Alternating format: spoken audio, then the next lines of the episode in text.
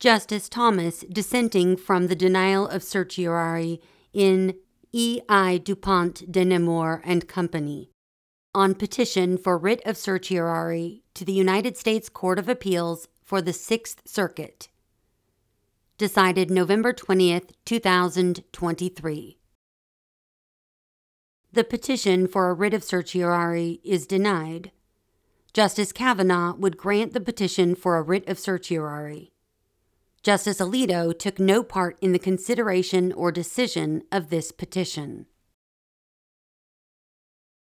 Plaintiffs brought negligence claims against petitioner E.I. DuPont de Nemours and Company, DuPont, on behalf of a class of approximately 80,000 residents for DuPont's discharge of perfluorooctanoic acid into the Ohio River and the air. They alleged that their exposure to the chemical caused a range of diseases. The Judicial Panel on Multi District Litigation assigned the cases to Multi District Litigation, MDL. The MDL court directed the parties to identify cases for bellwether trials, which it explained would be informational for the other pending MDL cases. The three resulting trials ended in verdicts for the plaintiffs. DuPont then settled the remaining cases in the MDL. After the settlement, however, more plaintiffs brought claims, including respondents Travis and Julie Abbott. Relying on the three bellwether trials, the district court held that DuPont was collaterally estopped from disputing several elements of the Abbotts and the other new plaintiffs' claims. Specifically, the district court prevented DuPont from challenging duty, breach, and foreseeability the only elements seemingly left unresolved were specific causation and damages. The jury found for the Abbotts, awarding them roughly $40 million. The Sixth Circuit affirmed over Judge Batchelder's partial dissent. DuPont now asks us to review the district court's application of collateral estoppel. I would grant the petition. I have serious doubts about the application of non mutual offensive collateral estoppel in the MDL context.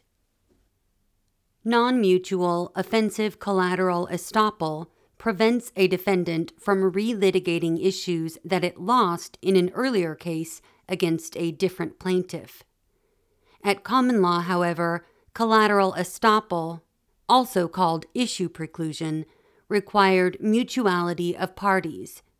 A prior judgment prevented only the same parties from relitigating settled issues in a new case between them.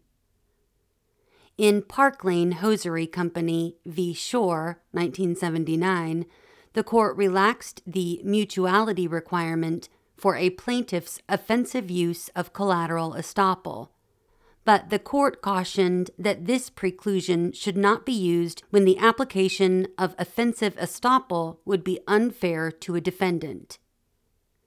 Extending Parklane to the MDL context seems illogical and unfair. First, an MDL is a mechanism for streamlining pretrial proceedings.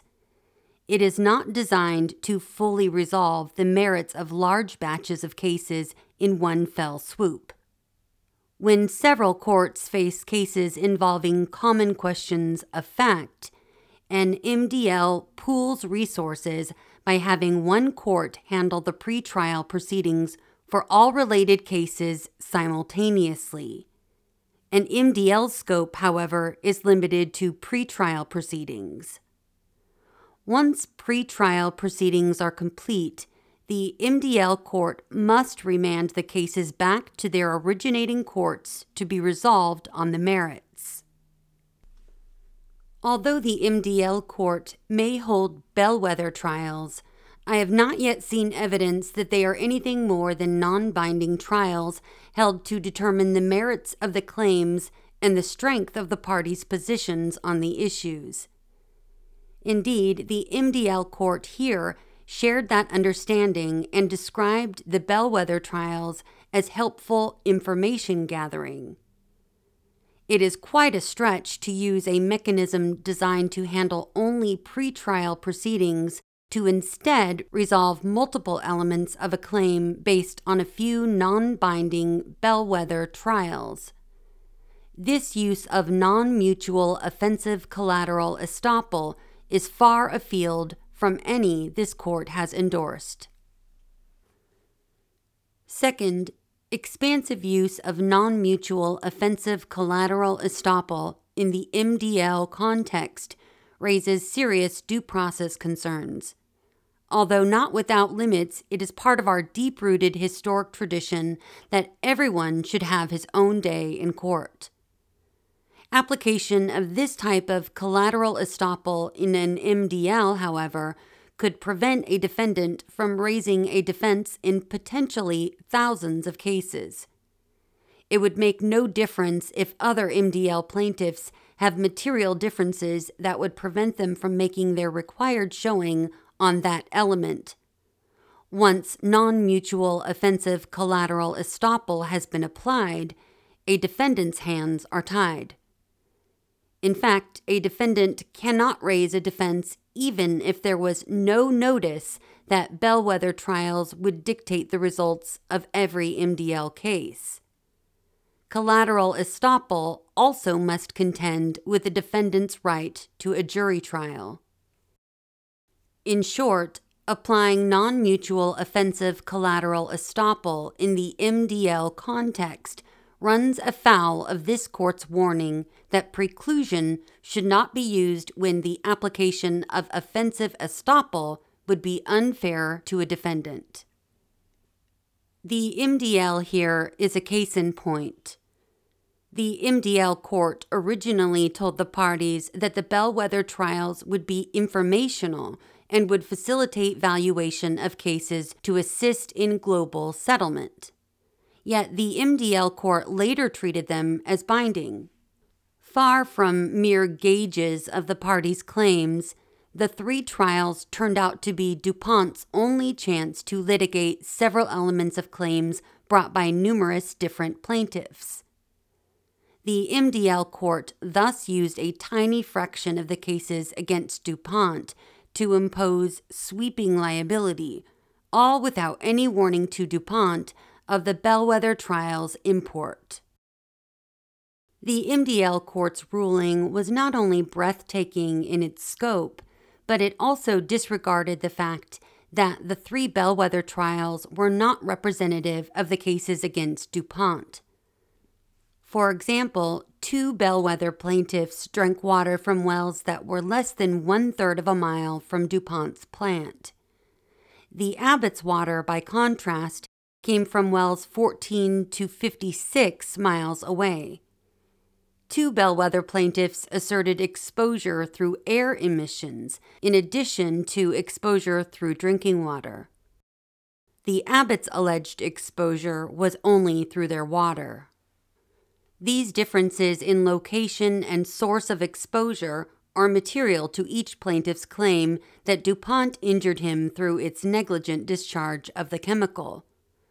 Any combination of these factual differences could lead a jury to find that a particular plaintiff's injuries were not reasonably foreseeable, and therefore that DuPont did not owe or breach a duty of care.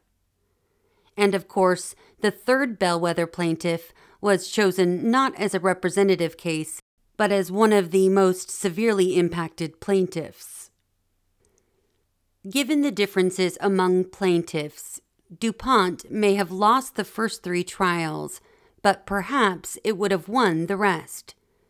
Under the MDL court's ruling, however, DuPont had no chance to find out. The preclusion was also entirely one sided.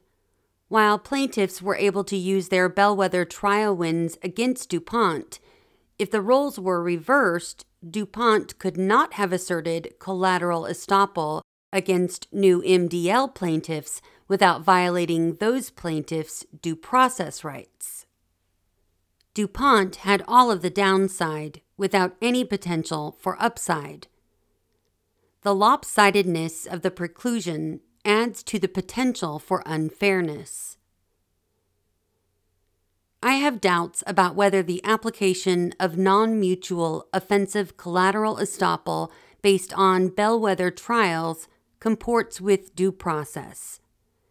Given that MDLs constitute a large part of the federal docket, this issue should be resolved sooner rather than later. We should not sacrifice constitutional protections for the sake of convenience, and certainly at least not without inquiry.